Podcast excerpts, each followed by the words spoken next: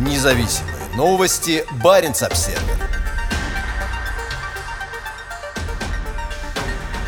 Норвегия продлила добычу угля на Шпицбергене до 2025 года. Добыча продолжится на два года дольше, чем планировалось ранее.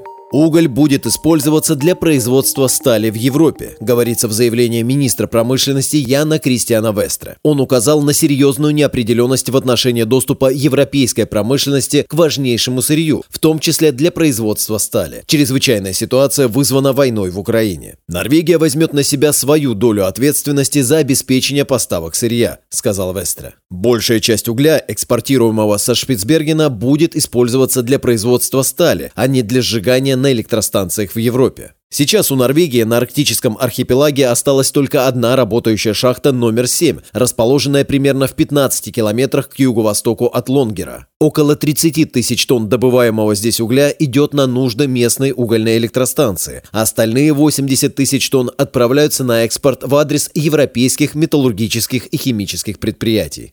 Помимо Норвегии, добычу угля на архипелаге также ведет российская государственная угольная шахта в Баренцбурге. В 2020 году шахта номер 7 была затоплена талыми водами расположенного на дне ледника.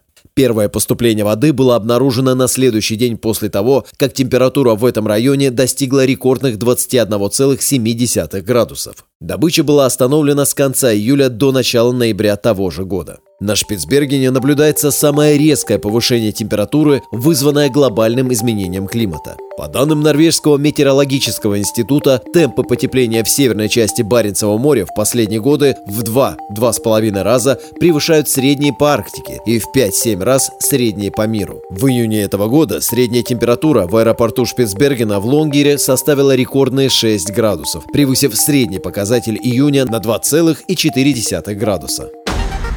Независимые новости. Барин обседный.